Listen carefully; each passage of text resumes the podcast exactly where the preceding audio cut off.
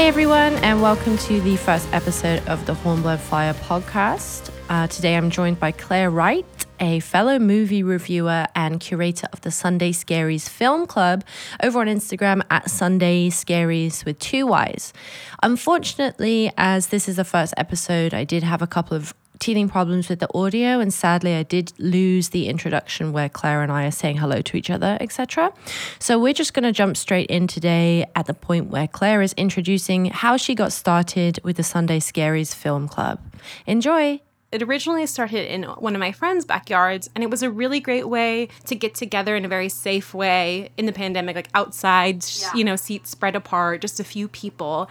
And it was something mm-hmm. really lovely to look forward to every single week. And mm-hmm. we would mm-hmm. watch just weird B list movies that we found or things that we'd wanted to see. And it was just like such a lovely environment and made me really feel like I fit into a horror world. And then yeah, we had like a second wave in the pandemic and things got worse. And then it got, I mean, I, everyone's going to be like, it's cold in LA, really, Claire? But it does get kind of cold in really? the winter. In my mind, it's like perfect weather all the time. I mean, it's all relative. It's, it doesn't get like freezing cold, but to the point where like it's, it is way too chilly to watch a movie outside at night. That slowed down and I was really missing it. And so then I was mm-hmm. like, how can I continue this like club community? And that's on Jan, I think it was January 1st, I decided to move the club online.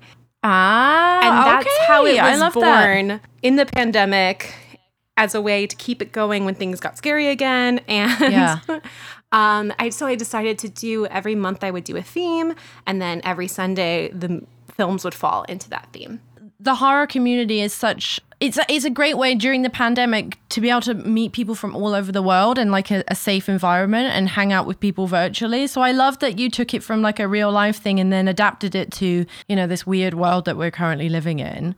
Every time I see when you go when you post and I see all you guys like hanging out watching the movies, it looks so fun. It just looks like a really cool atmosphere. It is. Yes. I was so fortunate. I was able to house sit for five weeks this summer. So I had this amazing house with a pool with this like amazing projector set up and was able to host, yeah, like four or five different Sunday Scaries events there. And that was so much fun. That's actually my like big time dream right now is cooking up. So I'm obviously still having it as a film club online, but I really want to mm-hmm. make it a in-person screening series. That, that is like my amazing. big life goal is to have a horror screening series. 100% down. Yes. that. It just sounds so cool. So do you think like when the pandemic calms down you're going to start up the real life events again? Yes, definitely. There's so much that I have to figure out via like event spaces because I obviously will want it to grow and yeah. I think a big lesson that I learned this summer is when I realized that I wanted it to become a real life screening series. I think I got so excited and I had all of these ideas and I was getting like really like, okay, in October I'll like have events because it's like mm. spooky season. And I think I was taking on too much because I was just so excited. Like I, I, I feel like I finally felt like my life path was being figured Aww. out and I felt like I found my passion. And so, but then it's like it's pandemic, it's still weird for events. Like, you know, I'm just trying to give myself the time to figure it all out. I just think it's lovely that you have managed to adapt it so well in this current situation and meet all these great people in real life and online.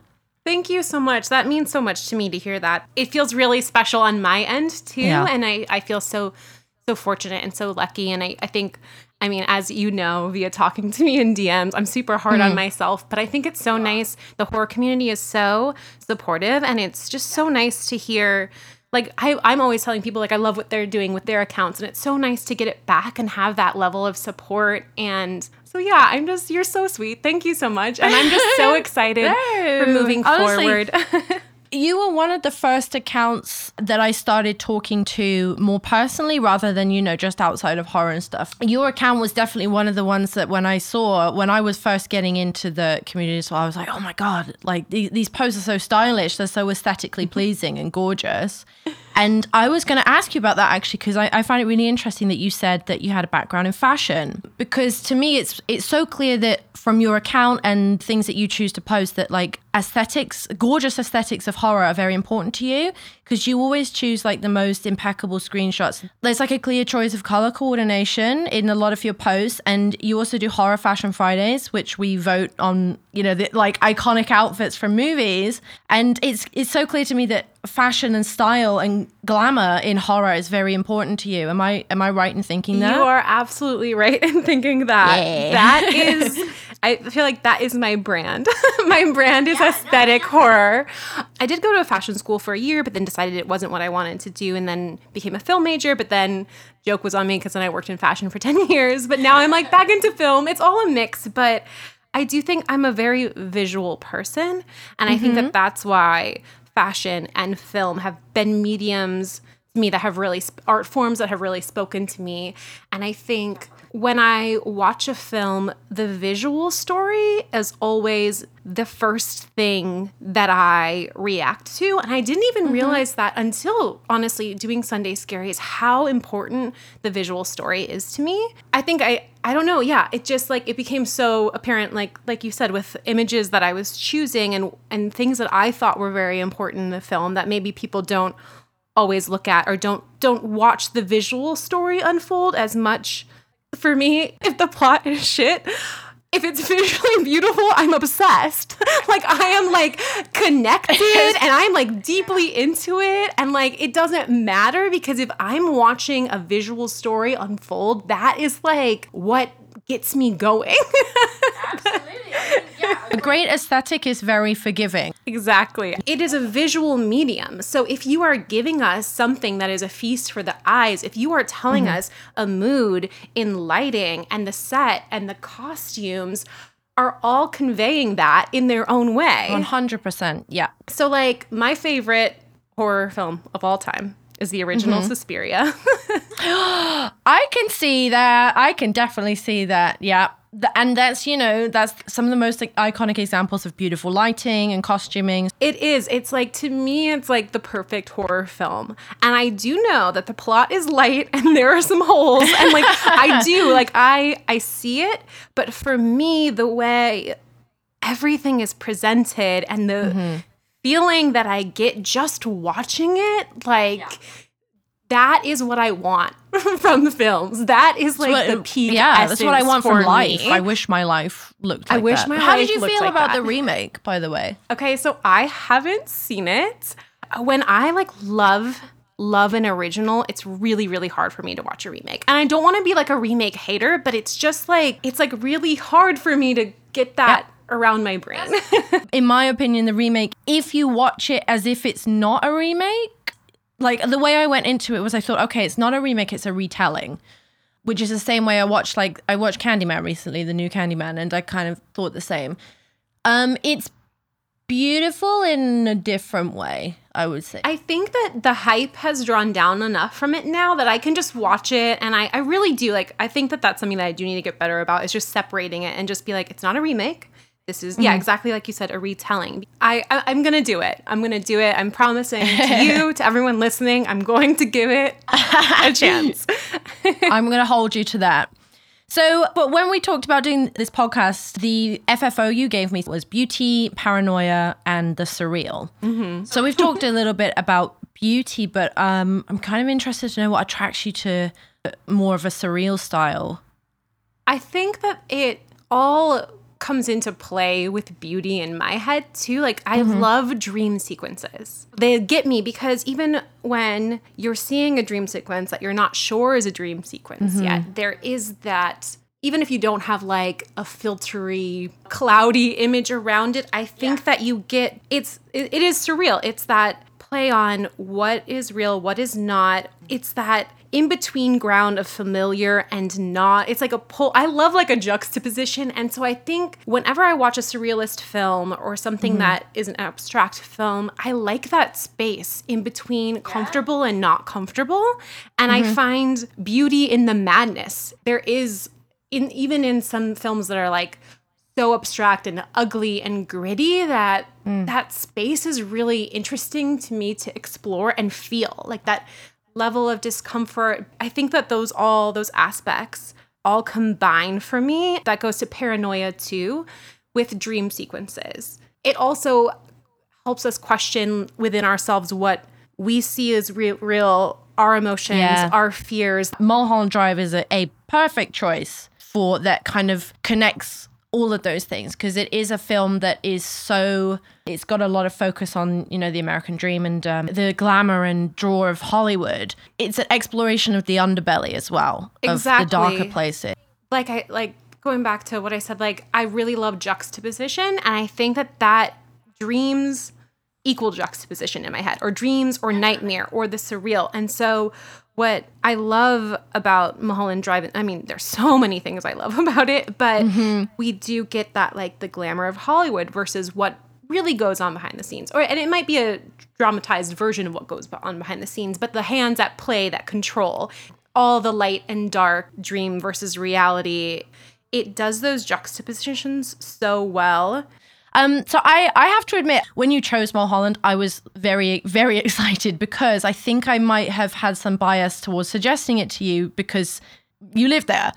Yes. So Mulholland Drive itself is a super narrow, steep, windy road. And I know it's like has a record of being unsafe. And mm. even when I I mean I um nanny in Laurel Canyon, which is in the canyon in the hills. So I okay. I take I've gotten used to those kinds of roads. Mm-hmm but it's so perfect to place the film and the danger that happens there on like one of the you know I don't again I don't know stats but a very dangerous notoriously dangerous road yeah. in LA and I think that that again is a beautiful juxtaposition because you've got this dangerous road and this beautiful you know like fairy tale like you think Hollywood and you think mm. everything is perfect and glamorous and it is like Mulholland Drive, like the houses when you go along it, like it's beautiful, beautiful outlook of the city. But I do think that like danger element mm. mixed with the beauty is like was so smart to set that there and to name the film that because I think that this would be the only difference not the only difference, but a big difference from being someone who lives here as a viewer because you know the history. Right. You, like you hear Mulholland Drive and you know,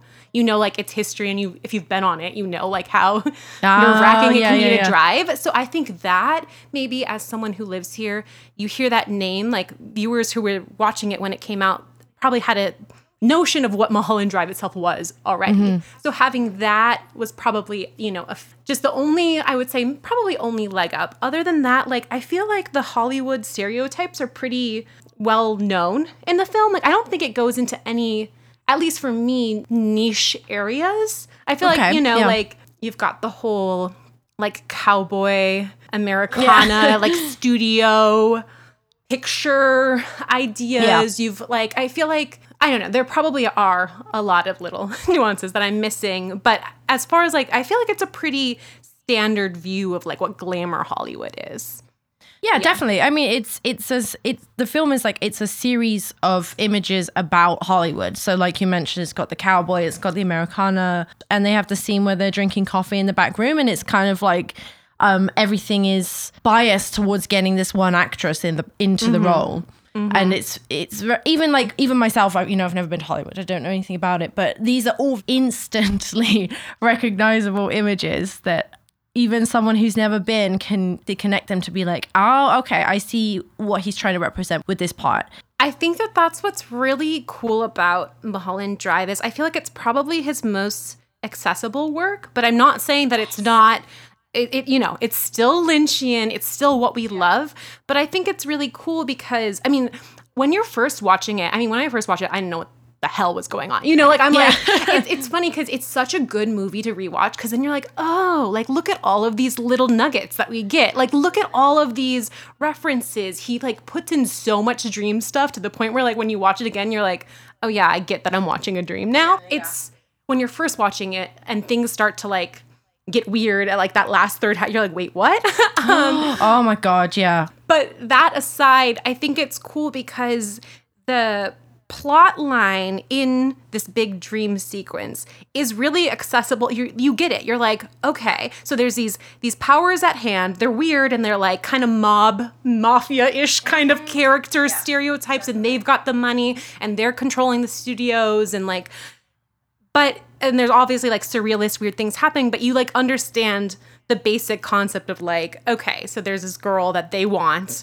Yeah. She's gonna get the role no matter what. and then this like film noir mystery of like, oh, this girl with amnesia, how's her connection? Yeah. Like it is the basic like kind of mystery aspect is really accessible and I think that it's it's nice to have that point because that alone is a really interesting movie, a really interesting story in itself. And then everything gets flipped on its head, and there's all yeah. these other elements, which obviously make it so incredible to watch as well. But I think that at the very basis, I really enjoy that chunk of it is super accessible. In terms of Lynch's work, none of his work is, let's say, easy to understand, but I think Mulholland Drive is the one that most people, after a couple of watches, it's, you know, c- compare it to, I don't know, I act, Mulholland Drive is actually one of his last films that I saw, well, his later films that I saw. I mean, I was in love with Twin Peaks. Obviously, we do Twin yes. Peaks Tuesdays over on the account, and Eraserhead. Blue Velvet was a big favorite of mine back when I was like in a manic depressive phase. Yeah. So, um,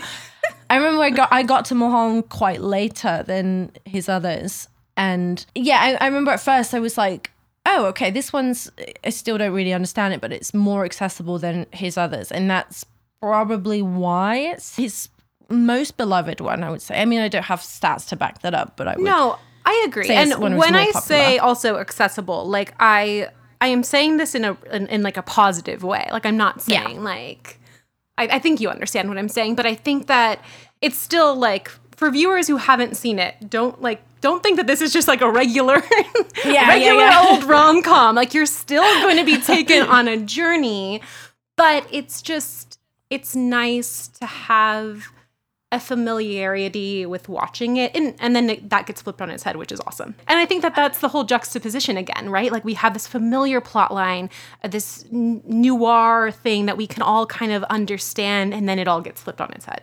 We we both um on our social media we both focus on more specifically horror movies. Um, Mulholland Drive isn't traditionally defined as a horror movie. I guess, like you said, it's it's a mystery, it's a noir, it's got thriller elements, but it does have very horrifying moment. Would yeah. you define it as a horror or something else? I think it's traditionally probably like a mystery noir thriller, but I don't I don't really like to like gatekeep. I want us to kind of have open minds to what I don't I, I don't want things super defined by a specific yeah. genre. I think that it's really cool to watch films that have all different kinds of aspects to them and aren't boxed in because I think that Definitely. I mean it's 100% great when something is total horror. Like lo- love that too.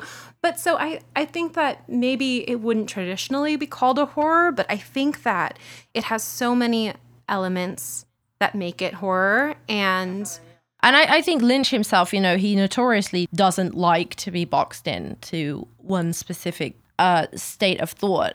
Uh, but exactly. having said that, all of his movies do have horror elements and they have kind of this all pervasive pressure of horror on them. I mean, even Mulholland Drive. It, so the film opens with you know that scene of people doing the jitterbug, and it's a like the purple background, and it, I feel like in any other director's hands that might be quite a oh oh it's a cutesy happy moment, but with Lynch, it's even that moment is horrible to me. That's scary. Just you know, like the warping music, the the the weird choice to just do this plain monochromatic purple background. It's just it, it puts me on edge from the get go. It does. Um, oh, it really sets the tone. It's a great opening. It's a very Lynchian opening. So, leading into what I thought we could talk about today. So, due to some studio pressure, Lynch had to kind of provide a set of 10 quote unquote clues to help people fully understand this film, which I think he put out with the DVD release. Um, and that's pretty unusual for him because he's he's usually so evasive about, you know, explaining his movies. There's that infamous yeah. interview where the guy's like, "Oh, explain why Eraserhead is your most spiritual film," and he's just no. Uh, that to me is just he says something thing. like he's like you just watched it or you know what I mean he's like it's like there's like a quote that he's like can you like yeah talk about what the film's about and he's like watch the film it's he it just shows it, yeah. you what it's about I I love this cranky old man I'm obsessed with David Lynch so these clues I'm so excited to hear these. Do you have them? Are we going to discuss them? I have them. We're going to oh go through them. Yeah. Okay. So back to what we were saying about the beginning of the film. So the first clue that Lynch said, clue number one, pay particular attention to the beginning of the film. At least two clues are revealed before the credits. So, like like we've spoken a little bit about, we open on that, and we see Naomi Watts' glowing face on the screen, and she kind of opens up. She's like an angel, and the announcer says that Betty uh, is the winner of this competition. Yes. And then from there we go into so there's this transition into this heavy breathing. Mm-hmm. Um, and we go into like the red bed and it's it's clear that someone's falling asleep so that we kind of told from the get-go like hey this is a dream. Yes um, but it um, happens so quickly. Yeah it just kind of fades into that. And then mm-hmm. upon first watching you're probably not even you're just like settling down you know waiting for credits you know? And so yes. i think yeah, yeah, yeah. but it is it's right there. Like he's giving yeah. it to us right there. It's so genius. Yes. And it, uh, I do a lot of Lynch analysis, obviously the Twin Peaks stuff, and sometimes people are like, "Why are you watching the scene over and over again to look at like the length of a table?" And I'm like, "Because it's Lynch. Yeah, there, there's a reason. There's a reason that he chose this table or this clock or whatever. Is not nothing he. I feel like nothing he does is by accident. No, Mm-mm. But a lot of the stuff he does do, he sometimes I think to him it doesn't have a meaning, but he knows that we're going to go and look for a meaning, and that's just why mm-hmm. I love him because he's he's just this like twisted, mean old genius. I, I love the guy. Um, but yeah, so from the beginning, before the credits, he's already told us it's a dream. There's also, so I don't know about this. So I read this online is that there's this huffing sound, like this heavy breathing uh-huh. sound, which uh, I'm not familiar with the sound myself, but a lot of people said it's similar to the sound when um, you take crack, when you oh. use a crack pipe, I guess. So that would also, if it is that okay. sound, that would be really interesting because it's, you know, we find out later that um, Diane, who is the Naomi Watts character, she's not having a great time. Um, but that, yeah, that's interesting because is is there any reference to drugs throughout? Like, I don't, I don't think I caught any of that. I don't think it's. I mean, a lot of Lynch's work does have drug references, but it's not yeah. necessarily like explicitly stated. Um, I mean, obviously, we see Diane later in the film. She's kind of disheveled. She's wearing this, you know, this gross robe. Oh, the robe comes up later in his clues, by the way. Ooh. Um, okay. But I mean, there's a lot of there's a lot of cigarettes, but there's no, and there's a lot of alcohol. But yeah, there's no. But yeah, I, I mean, it would be interesting if we were already told from the get go that this is like a drug induced stupor, like a dream that we're opening up to.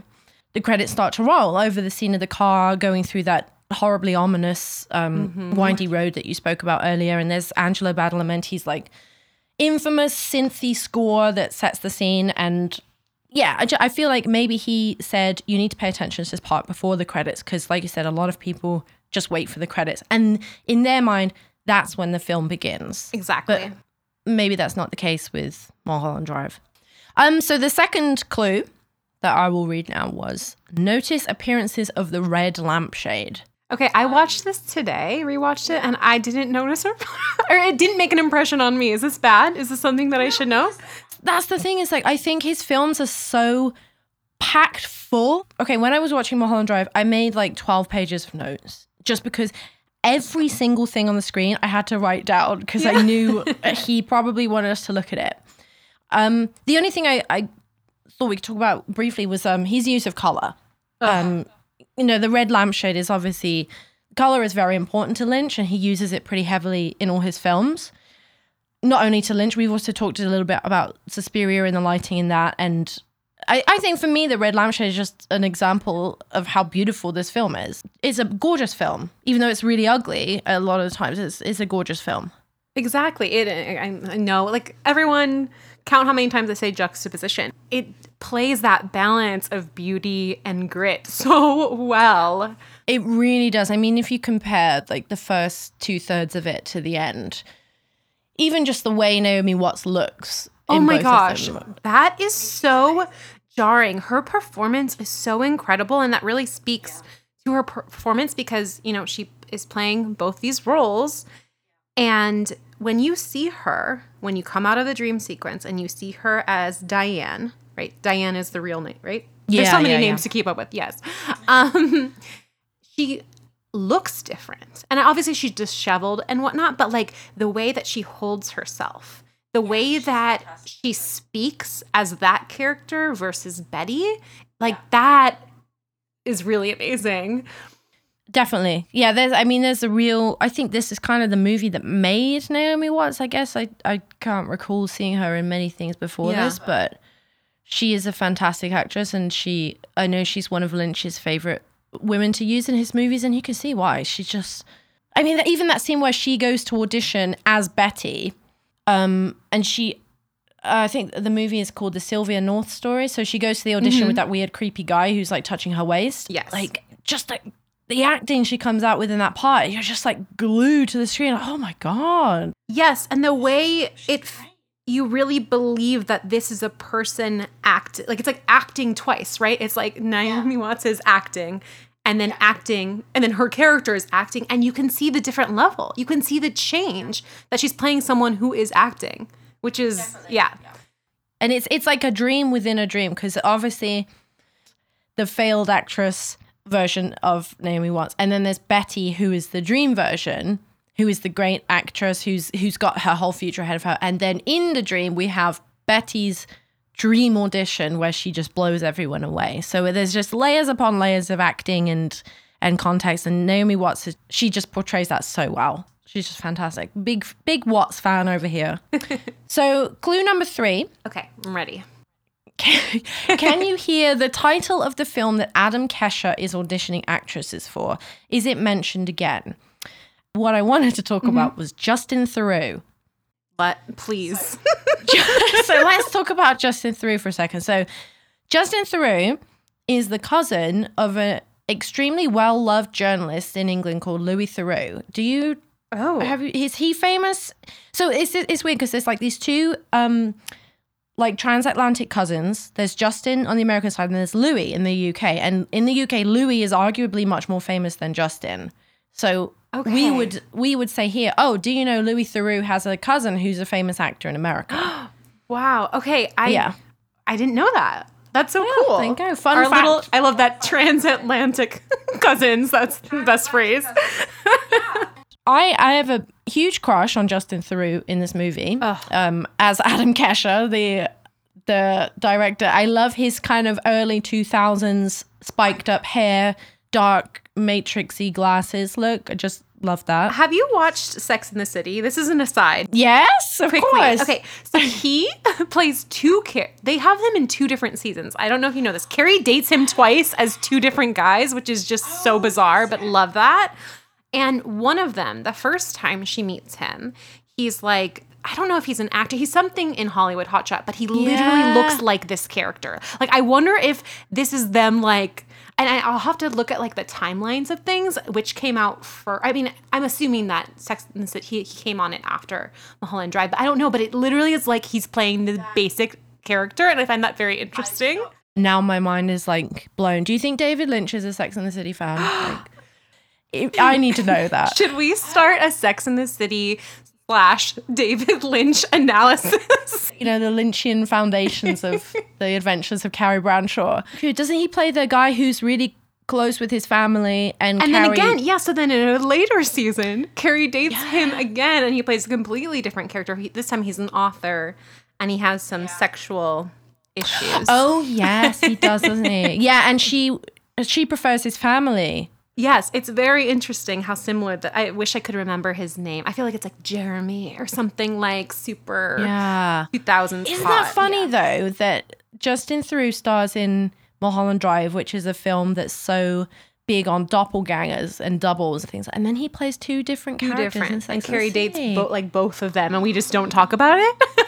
oh my god, I, th- I really feel like we've we've dug something up here. I feel like we've we've made an important discovery. uh, listeners, let us know. Have we figured something out in the Lynch Bradshaw continuum? So, number four, an accident is a terrible event. Notice the location of the accident. So, one of the things that stood out is after the accident, um, Rita makes her way to Sunset Boulevard. That's a pretty loaded place when it comes to symbolism of, you mm-hmm. know, Hollywood icons. It's the place that tourists flock to to get you know a feel of fame. It's it's it's also of course associated with the the movie from the 1950s, which also follows the actress who falls from grace yes. into hallucination. So, and I I love how after the accident she's in this like daze and she kind of makes her way towards the twinkling lights mm-hmm. of Hollywood and it's like she's in she's sleepwalking she has like this lazy energy that she's like being pulled towards um like a moth to the flame exactly almost.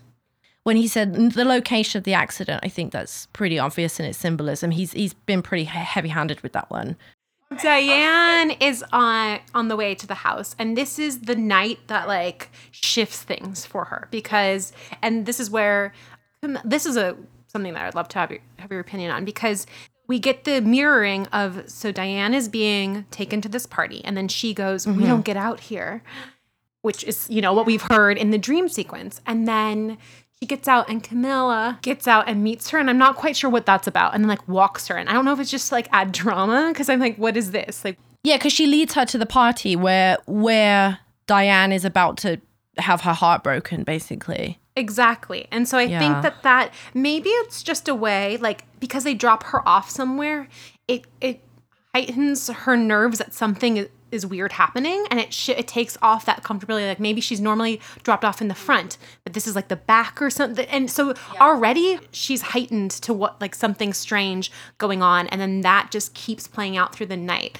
as she just gets her heart broken and stomped over over and over yeah. again it's a, it's a horrible night for her um and it's one that I'm sure a lot of us can not this exact scenario specifically but being in a in a situation where you have to put on a front and you get some terrible news and you have to be like, oh, wow, that's great. I'm really happy. And inside you just want to collapse and die, basically. Especially when, like, Coco, the mom, she's just like judging her and, like, you know, thinks that she's so pathetic. But then she does like that awful little hand pat to her, like, I'm sorry, dear. You know, and it's just yeah. such like a slap in the face. It's a real passive aggressive moment. And you just think, oh my God, no wonder Diane's, you know, losing it at home after this. It's just a horrible party in a beautiful place. And I feel like that party as well could be considered the accident. You know, it's the part where Diane flips and makes this decision that she wants to end Camilla's life and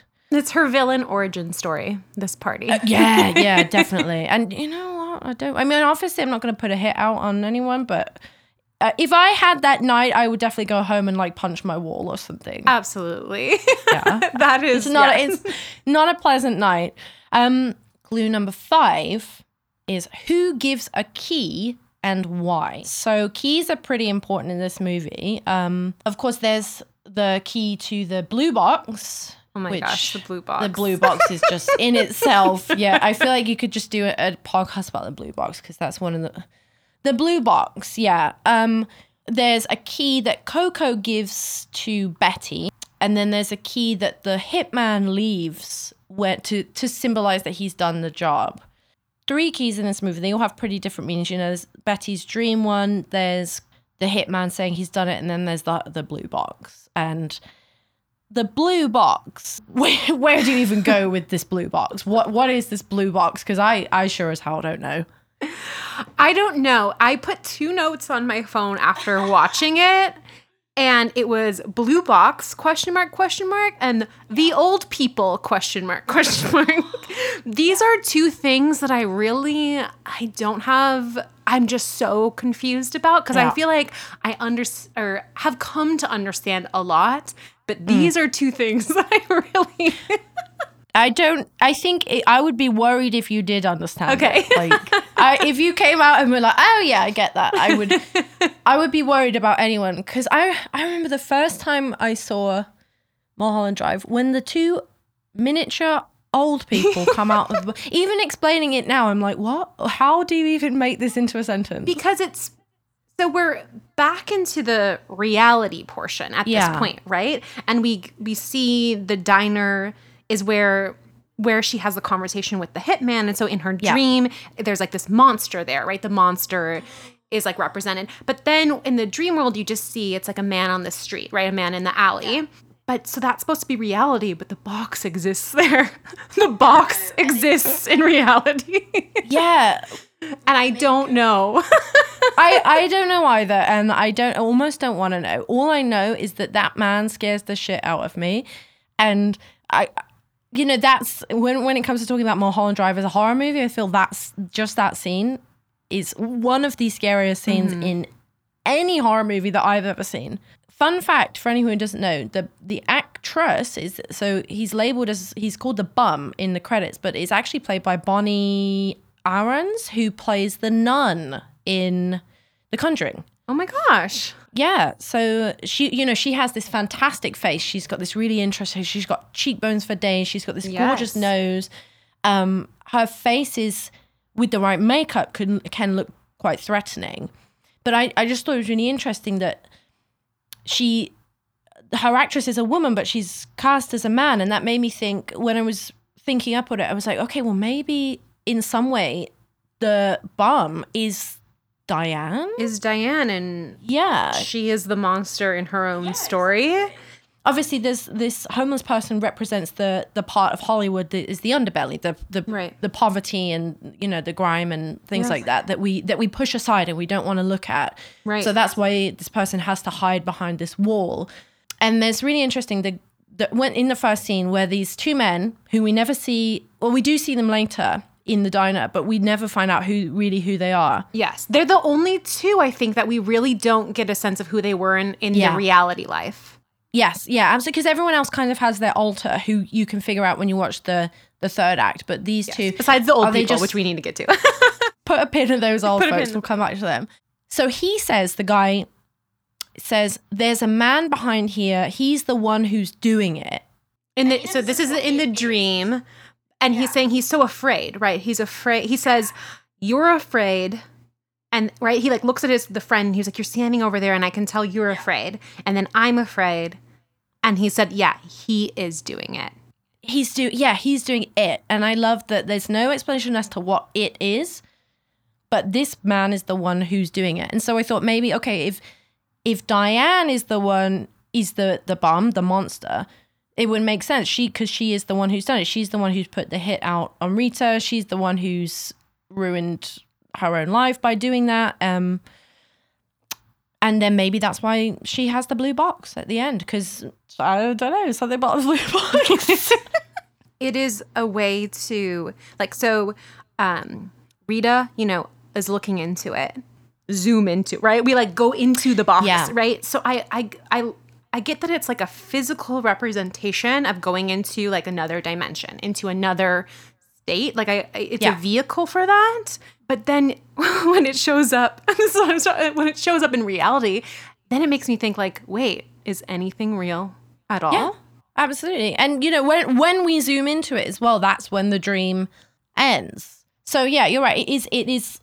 And but going back to the clue number five, it is a key. In a way, the box is also a key because it's a key to transferring between dream and waking up and and I guess the box we see we see it in like a trash bag, right? Or like some sort of bag. Yeah. Like it's like put so maybe okay, I'm like getting excited. I'm like maybe that is like the dream the dream is over with. Like the deed oh. is done. The oh. villain is here. Like yeah. the monster is here yeah. and this dream, this idea of her life is like gone. It's like trash on the street.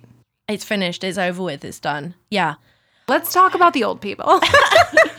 yeah. So the, the old people, obviously, we, we meet them at the beginning. Uh, we see them in the very first scene there, the two old Betty people are... walks out with the woman, yeah. and you think they're like, at first you're like, oh, they're traveling together. And then you realize, like, oh, it's just her sweets you know, Canadian. Yeah. She's from Canada, right?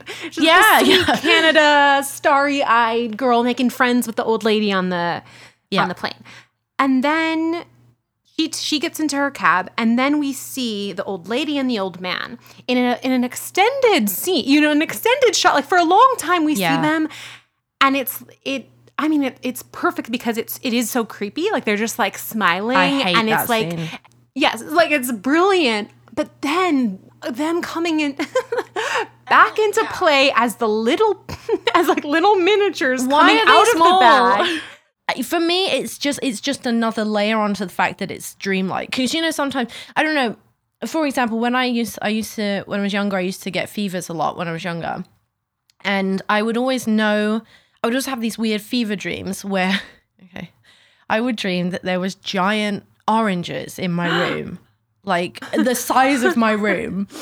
And that in itself is quite lynchian but it was i remember what freaked me out was the size And for some reason, something about this fever dream and like this warped size made me uncomfortable. Mm-hmm. And, you know, it's something about the uncanny notion of, you know, these are human beings, but they're in tiny little doll states. And, you know, again, are they small because they're meant to represent dolls? So they're meant to represent, you know, like the powerlessness. Is there a higher power playing with us? Because, yes, they, they, they're small and they like slip under her door and then they're terrorizing her, her, right? Yeah. With this same manic grin that they had when they were sat in the car together, just laughing at nothing. Yes because when I first uh, went back and watched it, I thought maybe are they meant to be her parents in the dream sequence because they're flanked on either side of her, or why are they with her at the beginning? And or maybe it's just like um like bookended, like they're there at the beginning of the dream, they're there when she wakes when up. When she wakes up, yeah. yeah. I mean, it could just be as simple as that. They do they like befuddle me though. oh yeah, they're they're horrible. They're one of the worst the worst things. Them, the homeless man, and the dead body are kind of like the three things that get to me most in this mm-hmm. film. Ooh, speaking of the dead body, it, I think it, we go into the box. There's a dead body, and the cowboy says, "Wake up, little darling," or whatever. And then it flashes from like the dead body, then to like her real body. I love this moment.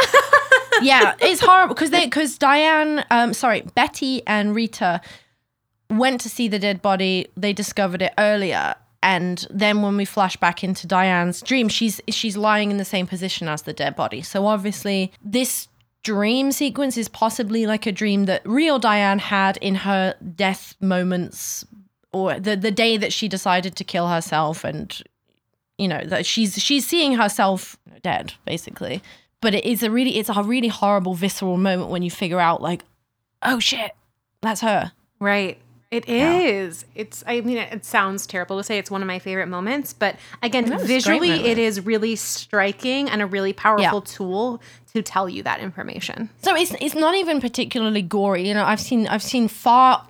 You are the queen of gore. I, I mean, not not much gore gets to me these days, but even in terms of like objectively, I I can think of films. You know, any Saw movie has a grosser dead body than this. Right but there's something about it that's so and i think it, it's because it's like based in reality. It's not over mm-hmm. the top mm-hmm. decayed and gross. It's just the quote unquote right amount. Yeah. Um, it's just a horrible horrible scene. There's two different ways they react. Like betty kind of is just in silent shock and rita like breaks down crying. So maybe maybe betty subconsciously knows that it's her and is kind of resigned to her acceptance of it. Um so clue number six is notice the robe, the ashtray, and the coffee cup. I mentioned the robe a bit earlier. Mm-hmm.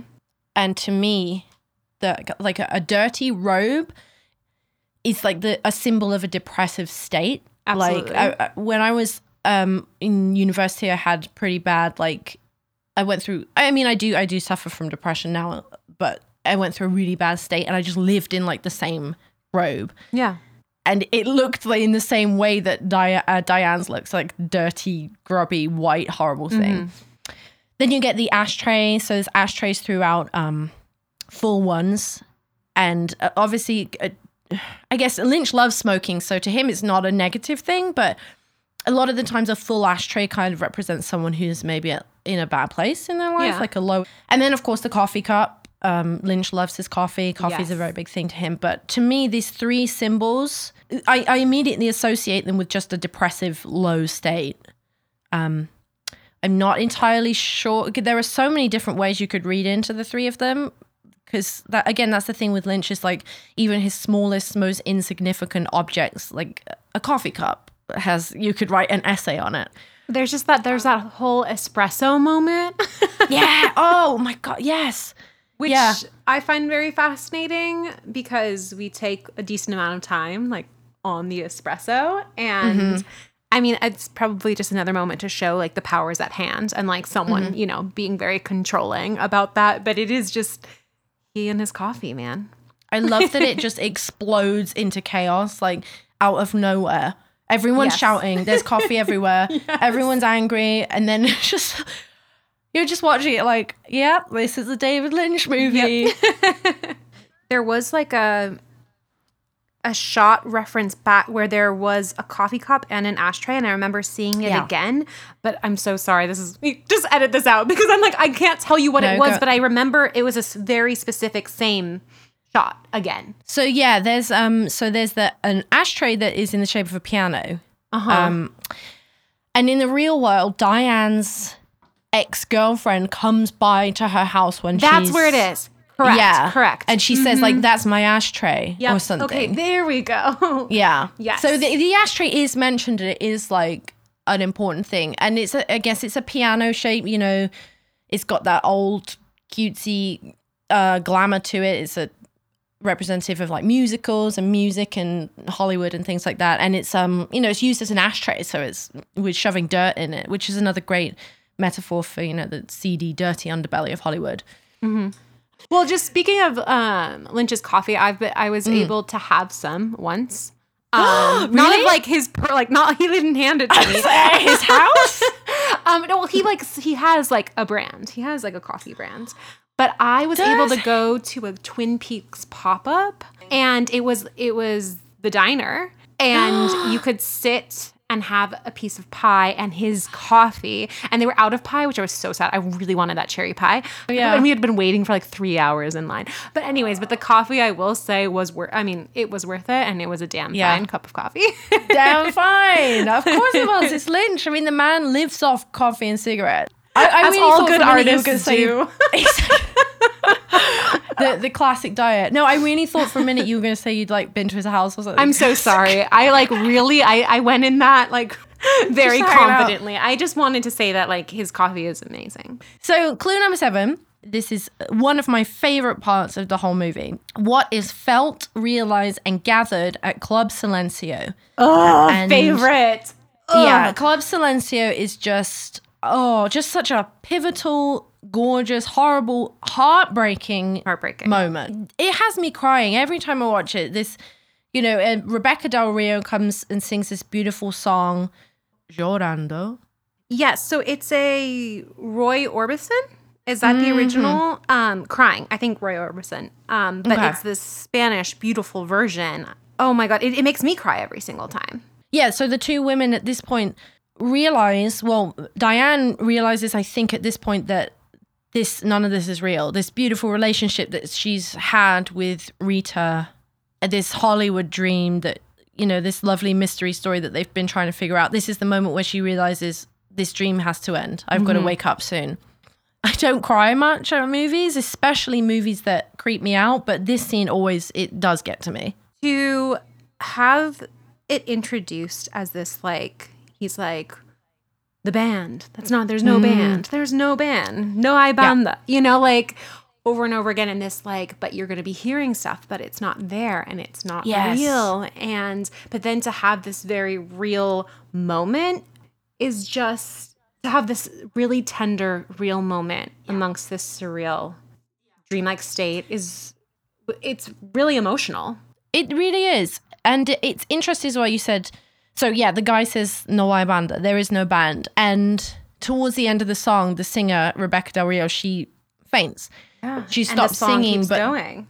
yeah, the song keeps going. So she was lip syncing to it the whole time. And, even that, though they tell you that, but I still Yeah, thought yeah, that yeah. she was singing. I even though they, Yeah, he- yeah, they yeah, yeah. literally like hammer it into your head, you're like, okay, there's not a Yeah. band, but I genuinely believe that that woman was singing. Me too. And I think that's that's a comment on, you know, the fakeness of Hollywood, but it doesn't matter necessarily that it's fake because if it gets an emotional reaction out of you, mm-hmm.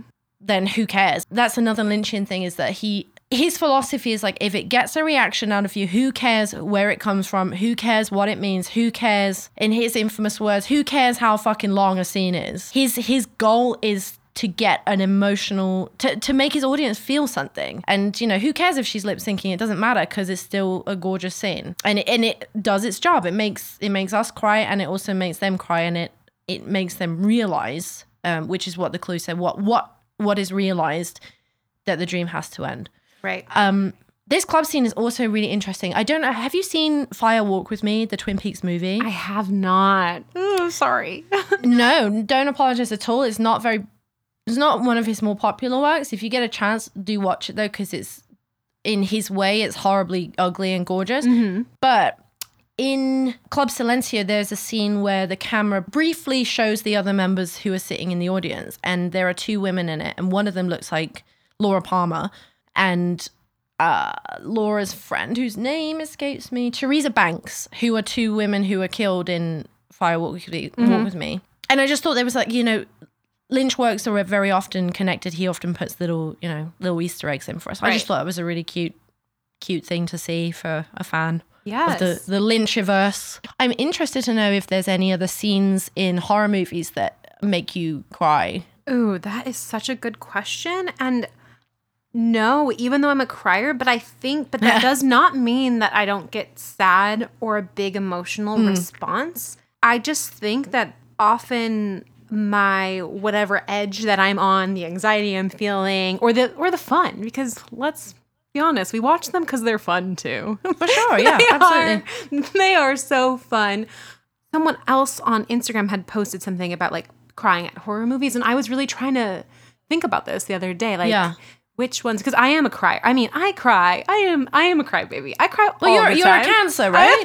yeah. So okay, there we go. So yep, checks out. That checks out. Um, like I'm just thinking of Raw right now, and even though yeah. I I didn't cry in Raw, the fear and sadness in that movie, sadness for her, sadness for her sister, sadness for her family is so very yeah. real just because I'm not crying tears doesn't mean that. You know what I mean? No, for sure. I have the same thing with laughing.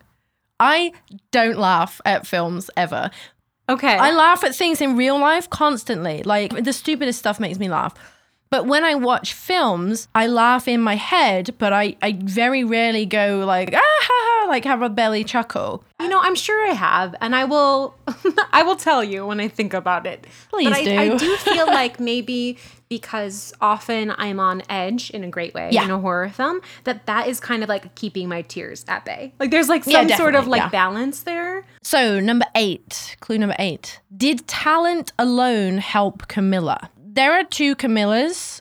Um yes. the first Camilla is the blonde girl in the dream who in the dream they want that's the girl right yeah that scene when i was watching actually that scene really reminded you of you, me of you because it's got that gorgeous like old Hollywood glamour where she's got like the beehive hair and um, yeah. the gorgeous little pink dress. And I thought, oh, I bet Claire likes this yeah. scene. Um, and then there's Camilla, who is Rita, so um, Diane's lover. And it's pretty explicitly suggested that Camilla got big in Hollywood, not just due, due to her talent. Correct. You know, there's obviously she has a, a relationship with Adam Kesher, the director. Yeah, I mean, it's no secret that a lot of people use their bodies to get, and for absolutely fair play to them, you know, if it's on their terms, one, and yes. two, not abusive, um, which unfortunately we do know a lot of Hollywood Weinstein, etc. Um, a lot of women are forced into using their bodies to help them get ahead.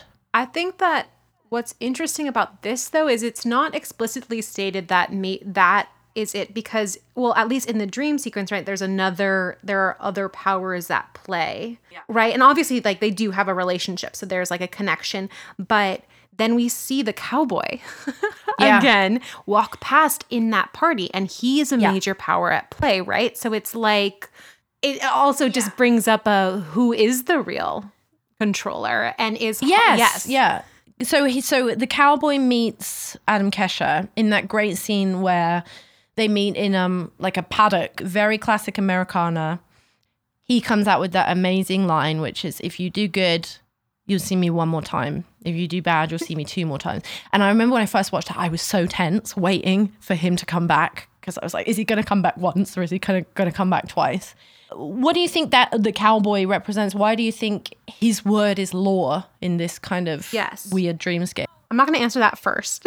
I'm just going to say that so we no, do you see, go ahead. Yeah. We, so we see him twice, right? But yeah. in but he does do Adam does do good, right? Because he yeah. puts Camilla in the fit, right? Like he puts the the girl, yeah, the, who's supposed her, to be yeah. the girl. Mm-hmm. Why do we see him again? It's not Adam Kesher's dream; it's Diane's right. dream. And obviously, Camilla being cast in Diane's dream is the bad thing. Um, but yeah, I, to me, just the cowboy. Obviously, as someone who's not from from Amer- North America, like the cowboy is the symbol of Americana, and even going, you know, a little further with that, the Western movies. I'm I'm exact- not a Western fan at all, but I I appreciate and respect how important westerns are to the the film industry he he represents the old Hollywood. I think so, and the studio system, right? The the yeah. big studio system and westerns were so huge for that, so huge this particular in Hollywood and all like I mean, we have all of these lots and ranches here mm. that were used for studios for filming, and so I do think it really is a commentary on that He's interesting. And you know, the first time I saw him, I thought he was Woody Harrelson. Um, he's not. he he's just a man. Woody um, vibes. Um, he has Woody vibes. Um, and I even in a way because I maybe because his name's Woody and Woody the cowboy, maybe that's why I subconsciously thought he was. Um, he's got this great creepy Lynchian vibe to him. He does. Yeah, he's fantastic. Yeah, no, interesting what you said about ranches. That's the word I was looking for, not paddock. Um, yeah, I, I, I didn't know this. I actually learned it from Once Upon a Time in Hollywood. Yes, exactly. Um, there you go. Yeah, perfect example. There are yeah. so many um, I'm not even going to think of the studio names, and everyone in LA is going to be like, "Come on, Claire!" But there's these different lots and ranch where like it literally was like used to film, and there it's like a big open ranch, and you can go. I, I want to say there's like ranch? a Paramount one. Spahn is yeah, Spahn was one, and that mm. where um, the Manson family did live for a while, and it it was an old lot that was once in the day used. So it's interesting you said the Manson family as well, because obviously that's the once upon a time in Hollywood thing, but there's another example of you know that that evil that dwells within Hollywood, but is also so integral to its history. Exactly. Number nine. Note the occurrences surrounding the man behind Winkies. So we briefly, mm. mm-hmm. well, not briefly, we we went into this guy. He's a nightmare, a nightmare creature. One of the scariest scenes. Um, uh, it, it, Winkies is not real, right? It's not a real franchise. I do not believe so. I'm okay. gonna feel terrible if I'm I'm looking it up really quickly because I'm like, oh my gosh, what if this is I don't big... think no, I think it's Denny's. I think it's there is a Denny. I mean, there are so many diners in iconic diners in LA. No, I don't think it's a real. As a non-American person, the image of the diner is so synonymous with American with North American culture and Hollywood culture specifically. And it's my dream to go to a diner. Oh my gosh, I would love to take you to a diner. There are so many cute ones out here, very historic. And when you come, we will make that happen. yes, yes, please.